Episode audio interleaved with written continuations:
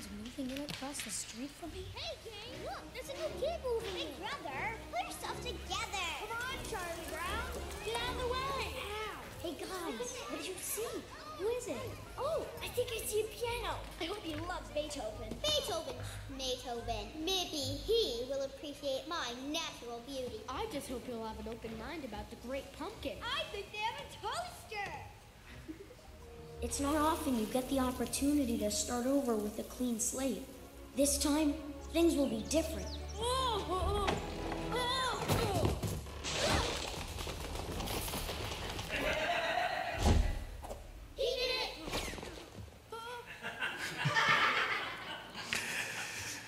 Thank you for watching that. Please give your, please open your Bibles to um, Ephesians chapter three this morning. Ephesians chapter three is where we'll be in verses one to thirteen.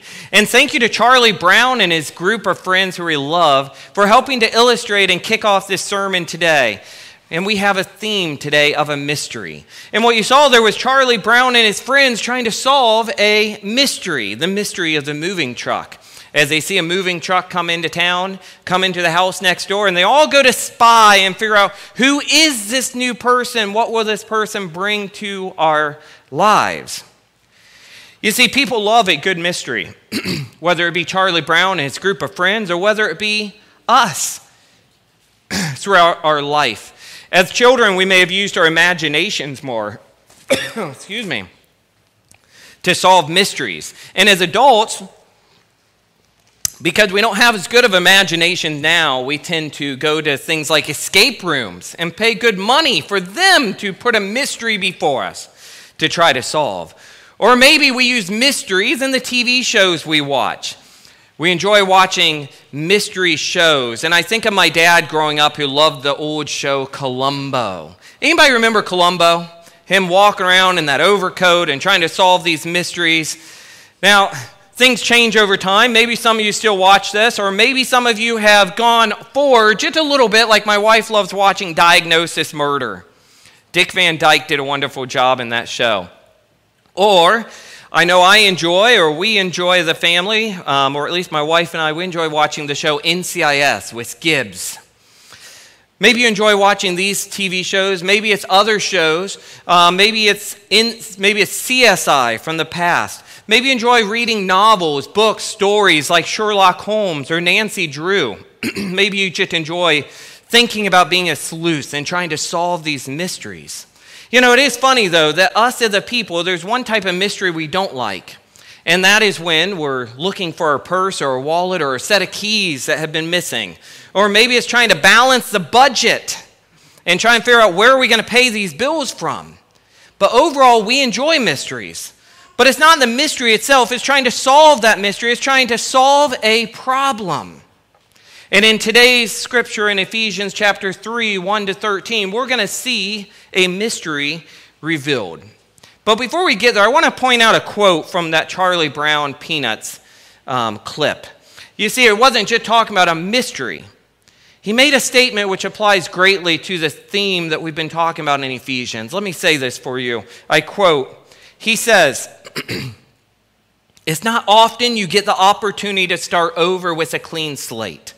This time things will be different. Let me say that again. Think about those words. It's not often you get the opportunity to start over with a clean slate. This time things will be different. And this applies to what we're reading in, in Ephesians especially today as we read about the mystery being revealed. You see, Gentiles now and have still today, through Jesus, we have this great opportunity to start with a clean slate. And yes, indeed, things will be different. For we're not trying to earn our own way to salvation. We're not trying to, uh, earn salvation through works. We can trust in Jesus as Lord, as Savior and we can have salvation, even though we're not deserving of salvation. In fact, things are so radically different, so new, such a clean slate, that this was extremely hard for the Gentiles of the day with the Jews to understand. And in some ways, it's still hard for many to understand today. Many people still today don't come to Christ because they just think, I'm not worthy. And that's where it's our job as the church to show them that none of us are worthy, but through Christ we may be saved. Through Christ we may be saved. Paul explains this mystery yet again today. He goes forward. He just feels like as he starts in verse 1 talking about him being a prisoner for Christ, he gets so stirred up thinking about this mystery that he, he just thinks, I don't think I've milked this enough yet. I don't think they're going to understand. So he decides to talk a little bit more about this, to take another break. Paul interrupts his thought once again, getting so excited about this mystery that's been revealed that he takes another break from his purpose in verse 1, that he'll continue in, in verse 14. But he takes a break and says, Wait a moment. I can't go on. I need to talk about this more because you don't get it. You don't get how amazing of a mystery this is that's been revealed. Let's read about this in chapter 3 of Ephesians, verse 1 to 3. You can follow along on the screen or in your Bibles, which are in front of you. Haley, if you could please transition the slides for me as I read. For this reason, I, Paul, a prisoner of Christ Jesus, on behalf of you Gentiles. Let's stop there just for a moment. Notice Paul does not say a prisoner of Rome, he does not say a prisoner of man. Paul says he is a prisoner for Christ Jesus. Are you a prisoner for Christ Jesus?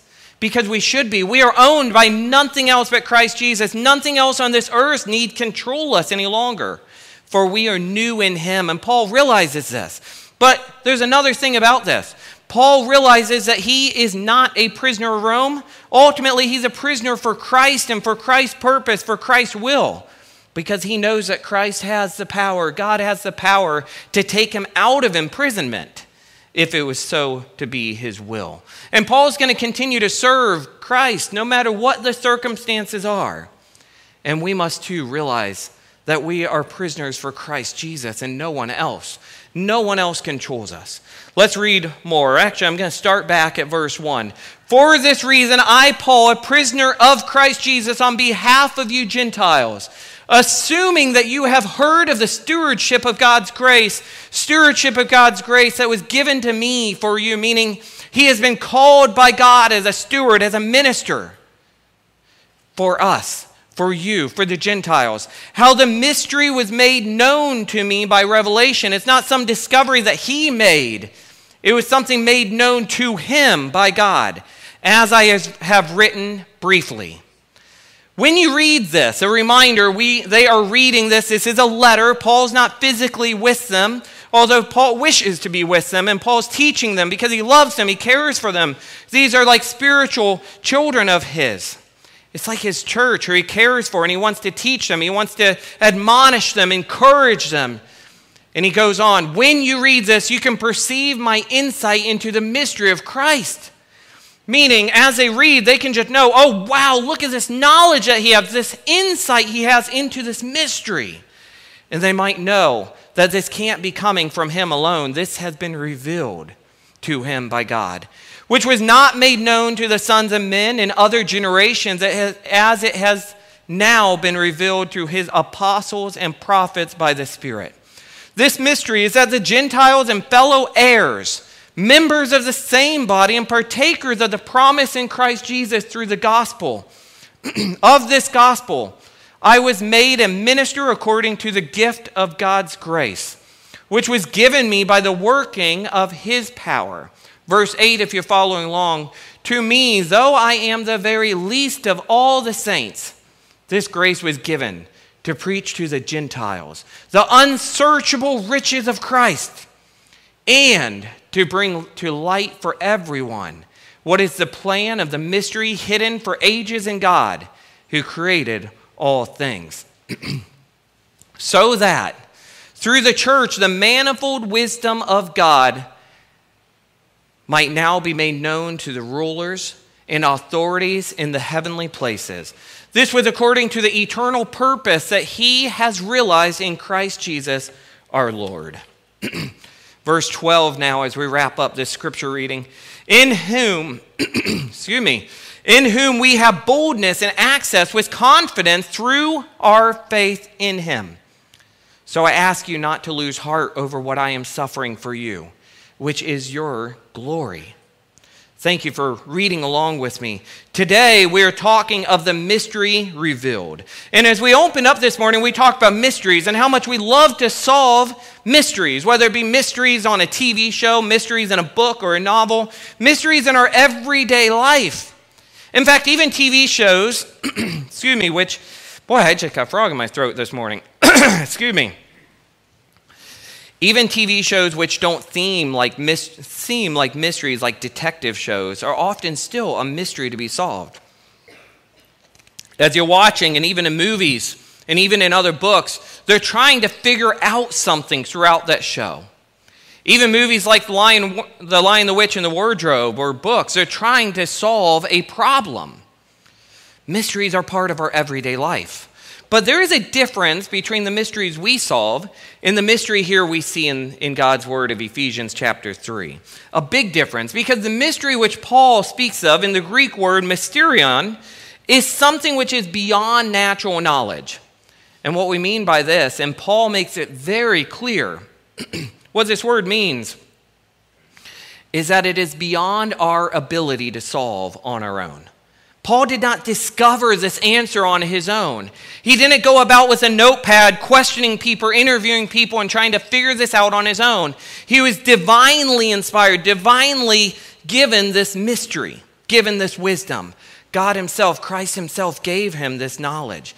Paul's words in Colossians 1:26 reinforces this idea. Colossians 1:26 saying, "The mystery that has been kept hidden for ages and generations but is now disclosed to the saints.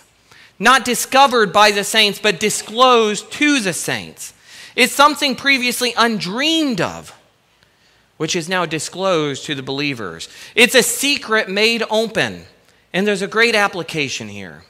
We have a great understanding now of God's word, of salvation, of His grace, of His mercy. It's not something we've been able to discover on our own or given on our, or, or earned on our own. It's something that's been revealed to us by God, and we must take, not take that for granted, but treasure it. We're told later in, on in the scripture that it is riches, and it must be treasured. Here in Ephesians, the mystery was hinted in the last chapter we read, where Paul says in chapter 2, verse 10, We are God's workmanship his masterpiece, his masterwork. We are new spiritual creations, new in him. And in verse 13, it says that we are brought near through the blood of Christ. It said that we have peace. And this mystery is further opened up to us in verse 15, where we're told about this nearness, this reconciliation, which we could never bring upon ourselves. And then we're told about this new humanity, this third race of humans, the church, which now exists. This mystery is being opened up. A door which was once closed, as we talked last week, is now being opened wide for understanding to be known. But it's only because of Christ and it's only through the Holy Spirit that these things are known. And in verse 1, he begins to pray as we get into today's scripture. For this reason, I, Paul, a prisoner of Christ Jesus, on behalf of you Gentiles. But then all of a sudden he stops. He is still caught up with the thoughts of this mystery, so caught up that he wants to milk it some more.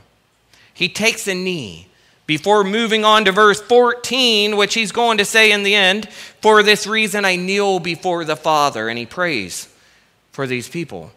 Paul has trouble leaving this marvelous news and we should too. We shouldn't just skip over this mystery that's been revealed because it is truly great news. So, Paul in verses 2 to 6, he begins to digress. Digress meaning he begins to temporarily take a pause, take a moment to take away, to, to go away from his initial purpose. He was moving forward, and all of a sudden he realized, no, I can't be done. He digresses. What is this mystery? He says. He, he decides, I need, to, I need to explain this again just a little bit further. And he says, This mystery, he says, is that through the gospel, these Gentiles are now heirs together with Israel, members together of one body, partakers together in the promise in Christ Jesus. Three things he mentions there. Now, Israel still has some of their own promises but we're heirs together with Christ Jesus. We now have Christ Jesus, a promise, a hope that they never had before, they never dreamed of having before. We talked greatly about that last week. We're members together of one body, the church, and we're partakers together. We share together in the promise of Christ.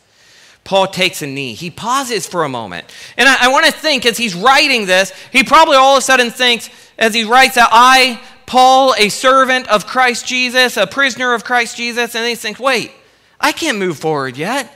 I can't see their faces, but he's probably thinking, their jaws are probably dropped, they're gasping, they're saying, What is this guy writing to? What? Could this guy be serious? Who is this man? Is this really Paul? I mean, this would be crazy news for them to think that Gentiles of all people could be heirs with them, members together of one body, partakers together in this promise of Jesus. So he, he takes a moment to talk about this reconciliation once again. Jews are now heirs together, members together, partakers together. All of this we spoke of in chapter 2, but he, he, he goes deeper. The big idea today that I want you to see is this the mystery of the gospel is that God allows all people to be saved through the act of Israel's rejection of Jesus as Messiah. Even though Israel is rejecting Jesus as Messiah here, or has, Gentiles and Jews alike still have this great blessing. This mystery is being revealed to them that all people may be saved through the act of the Messiah's work upon that cross. By his grace, through faith, we who are Gentiles have been allowed to become God's people. Let me say that again. By his grace, through faith, we who are Gentiles have been allowed to become God's people. And there's great application with this. you see, God reveals the mystery of his grace through the church. Because we now have this great mystery revealed to us that all God's people, Gentiles, Jews alike, can be part of his kingdom. Allowed in, allowed access to him. It says direct access to him. We have a responsibility. You see, we're transitioning to this new section, getting ready to transition to the responsibilities we have. God reveals the mystery of his grace through the church. And because of this mystery being revealed to us, we are called to make God's glorious riches known to others, even if at great personal cost. And that's what Paul continues to do. That's what Jesus' apostles do. They continue to make the mystery known to all. They continue to think about the glorious riches that has been made known to them and that's available for others too. And even if at great personal cost, even if causing them to go to jail, to be persecuted, to be executed, they will continue to glorify God and do His word and His works and preach His good news of peace of Jesus. That's a big application there. It also makes us think how do we as the church, and I'm not just talking about Bloomer Baptist Church, I'm talking about the universal church, how are we together as Christians representing this mystery to all? How are we together as Christians representing this glorious riches which we know? Are we telling others of the riches which we have? In this passage, Paul explains that this is a turning point of all history. God's plan of redemption is now being made known to both Gentiles and Jews alike. And this mystery was built up for generations, but revealed in pieces through the law and the prophets. And now the culmination is this that God would send his Son, his one and only Son, Jesus, to die upon that cross so that we might all have life. No Jew or Gentile had ever conceived of such a mystery in their wildest dreams. But now it has come to be, and Paul is in amazement of this. He's astonished of this news. And he continues to tell us all of it. All the nations, all the people of God's created earth needs to hear this news. But if you remember, Paul explains previously of the Gentiles' differences, and we talked about this last week as we did a little bit of a survey of the relationship between Gentiles and the Jews. I shared last week how the Jews of the time thought of Gentiles. They thought at one time that the Gentiles were only created by God to, to fuel the fires of hell. They could not even think about eating aside a Gentile without praying to God to make them clean afterwards. But then I think, do we treat people of this world the same way sometimes? Now, you may not have that thinking in your head as we're walking about the world that, oh, all non Christians are just created for the fires of hell. But when we choose not to share our faith, not to share these glorious riches with our neighbors, with our friends, we are treating them as if we think that they are just fuel for the fire of hell and they don't deserve to hear of the riches of Christ. We need to take this seriously and go out and tell the world, tell your neighbors, tell your friends. All people need the good news of Jesus. Now, as we move on to verse 7 to 13, we move on. Paul moves on from talking about the mystery being revealed to talking about the ministry sur- sur- surrounding the mystery revealed. I picked some titles that are tongue twisters this morning, but the ministry surrounding the mystery revealed. That's what Paul goes into. Paul, having held this ministry up on high for all to see and understand, now he exalts in the ministry which he has been blessed with, been given. Let's read on with verse 7 to 9. If you have the Bibles open in front of you, read, follow along with me. Of this gospel I was made a minister according to the gift of God's grace, which was given me by the working of his power. to me, though I am the very least of all the saints, this grace was given to preach to the Gentiles the unsearchable riches of Christ and to bring to light for everyone what is the plan of the mystery hidden for ages in God who created all things. So much here to consider. Don't skip over that last part, though. Riches of Christ and to bring to light for everyone what is the plan of the mystery hidden for ages in God, who created all things. God created all things, and God has held these things. These mysteries have been hidden by Him, but now He is revealing the mysteries through Paul. Notice three things here. Number one, Paul understood the great responsibility he had in declaring these truths, which now had been revealed. Number one, Paul understood the great responsibility of these things. He understood that this was a mystery throughout generations beforehand. But now he has this great news to share. Number two, Paul understood his place in all of this. Again, he's telling us, of the ministry which he now has. But with humility, he recognizes that it is all by God's grace, God's power. God made him a minister by God's grace.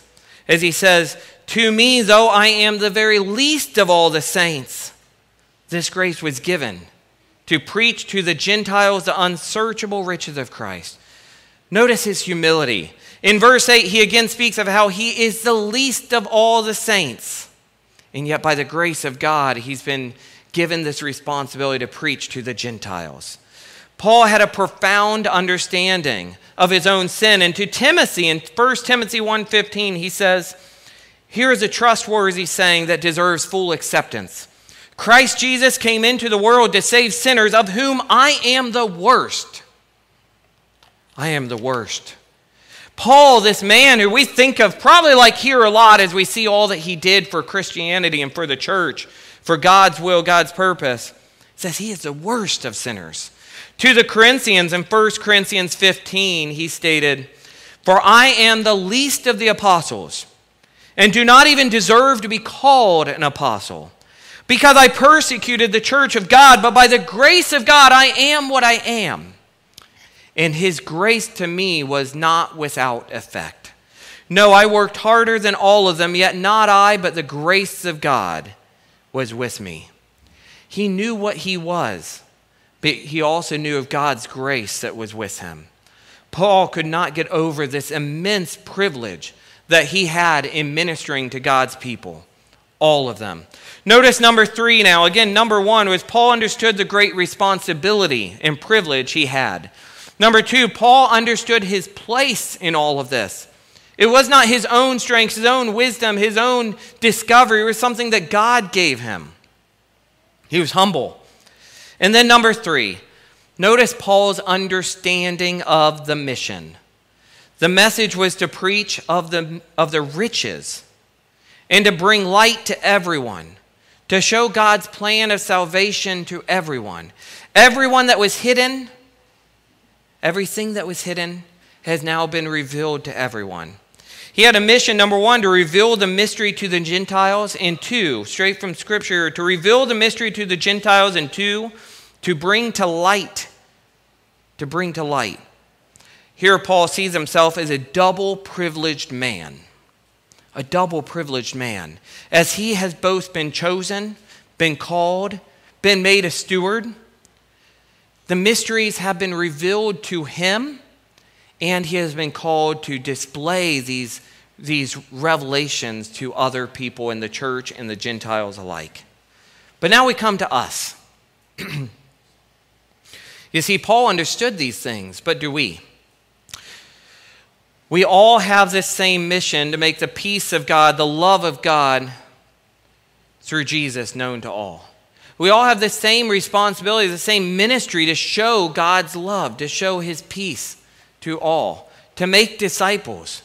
The church has a purpose, a mission, a responsibility. And God reveals this mystery through this church. God uses each and every single one of us to display his mystery revealed. But more than that, look to the following verses and be in awe that God uses his church, his people, his followers, not just to display his mysteries revealed to one another, to Gentiles, to people around you, but to spiritual forces, to angels. Verse 10 says, So that through the church the manifold wisdom of God might now be made known to the rulers and authorities in the heavenly places. This was according to the eternal purpose that he has realized in Christ Jesus our Lord. You see, the church is to make known, show the wisdom made known by God, the mystery revealed. We're to show this to people in our own communities, our lives. But as we do these things, it's also God making known the mystery to the supernatural forces, forces, the angels. And not just the good angels. Yes, we know from Scripture that indeed the angels do look down upon us. They see us, they see our workings, and they celebrate with us in Luke. Luke chapter 15 10, the angels celebrate when a sinner repents. But they also see the church. And as they celebrate in learning, the church being unified together. They celebrate how God can bring Gentiles and Jews alike into his kingdom. And the, unfall, the unholy, the fallen angels see this too. Satan himself sees this too. But they tremble as they see that if God is victorious in this, he will also be victorious over them. He will trample over them. What a thought to consider that the church's actions today and how we glorify God is even being witnessed by the angels, and they are learning and they're praising God even more as they see the church coming together, being united. But over the past year, we've seen a lot of the opposite, haven't we? We've been seeing a lot of the church being disconnected, being, being divided, and that's not what God wants. That's what Satan wants, and he's having a heyday with that. We need to make sure we come together. And that's what Paul reminds us through this gospel. He reminds us of the great blessings we have, this letter, this epistle. He reminds us in Ephesians the blessings we have and the responsibilities we have as Christians. He reminds us that we have been reconciled, brought near, restored both to God vertically and horizontally to one another. And we need to reconcile each other, forgive one another, and move forward with God's mission, God's purpose, God's will on our mind.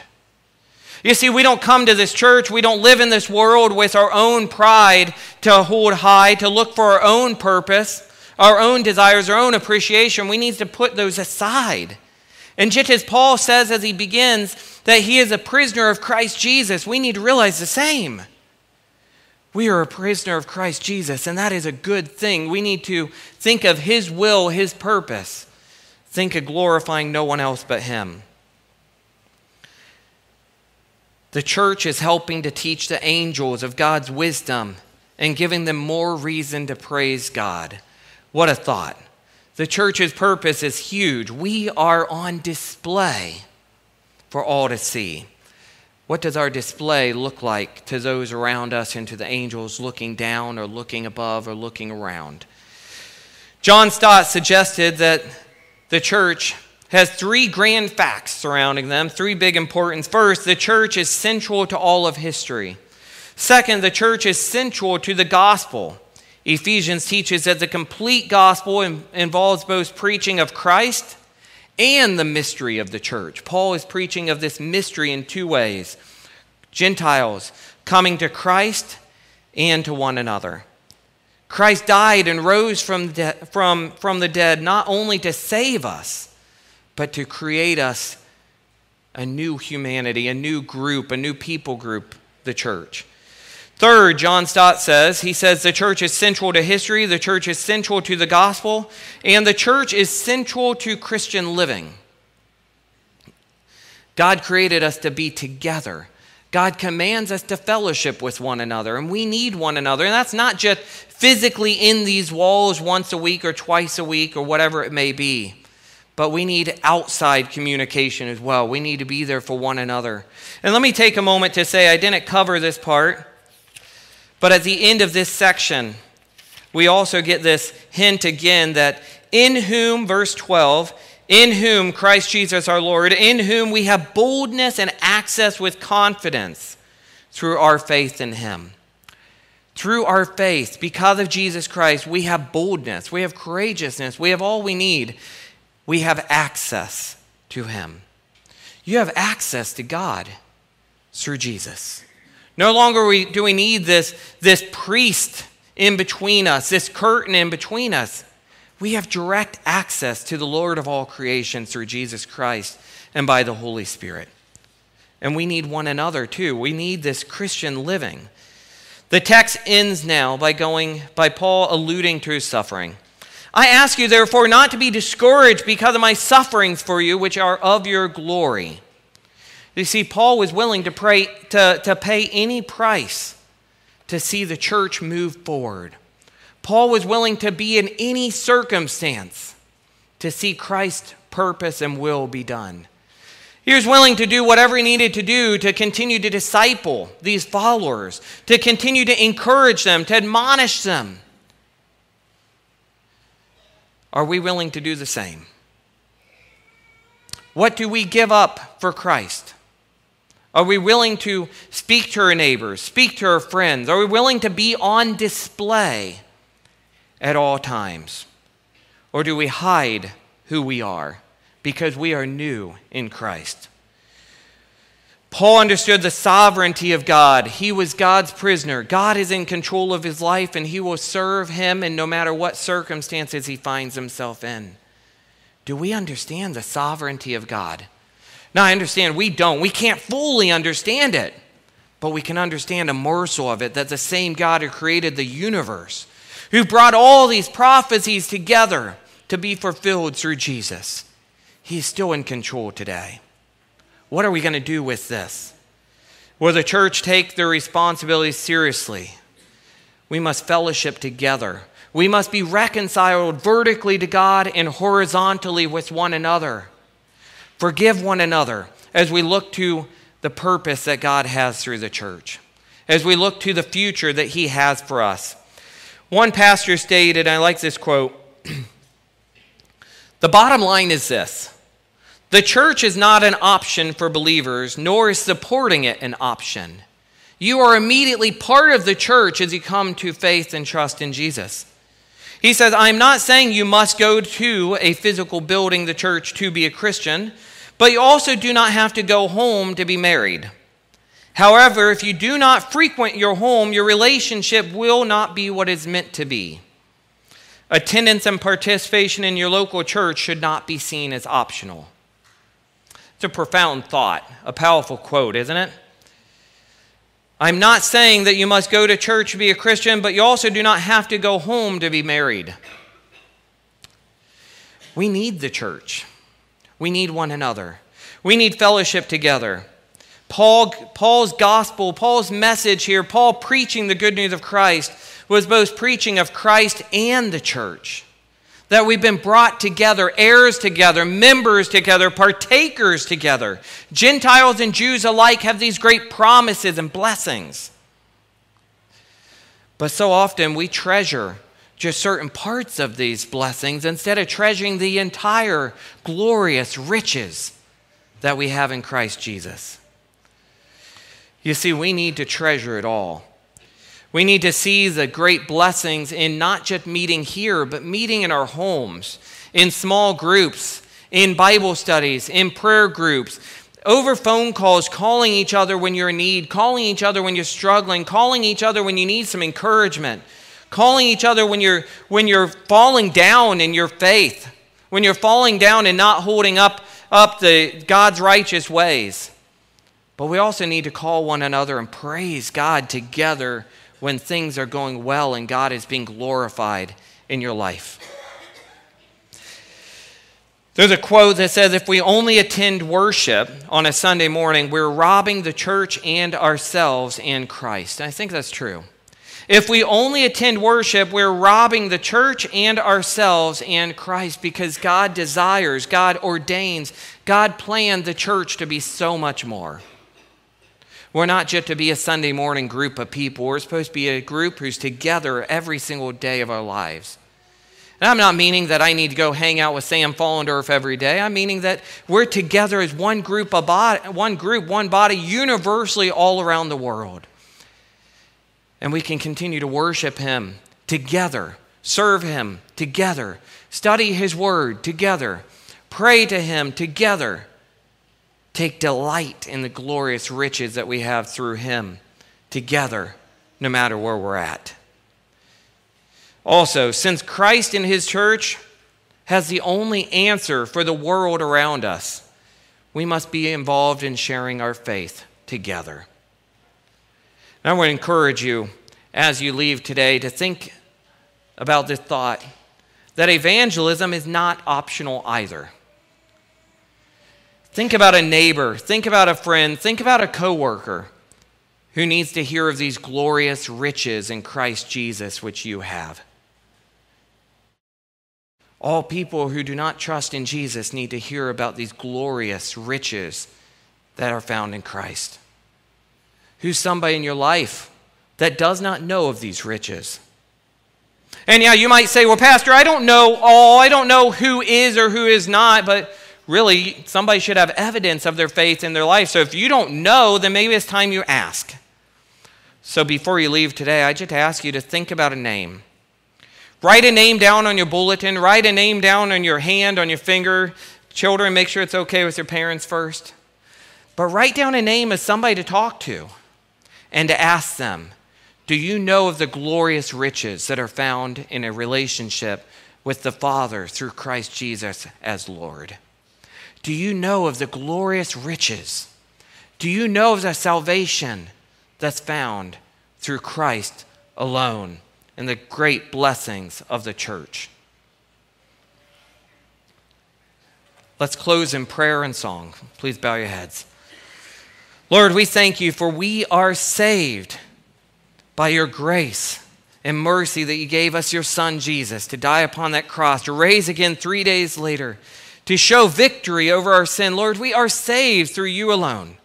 And we thank you for this salvation, which is so free and clear. And Lord, we pray now. We pray now to help us to reveal these truths, these mysteries, not just to one another, not just to, to people around us, but to be on display for even the angels in a way which glorifies you, both fallen and non fallen, both holy and non holy angels, both Satan. May they see the workings of your church, glorifying you and what they do, and may they tremble and praise you. Lord, we pray that we might be used for you and we might accept your gifts, Lord, which you so freely give to us. May we appreciate the freedoms that we have through you, the salvation. May we appreciate all that we have in the mystery being revealed, that both Gentiles and Jews alike now are members, partakers, and heirs. We praise you today, Lord. And it's in your holy and powerful name we pray. And all God's people said, Amen. Please stand and let's close in song.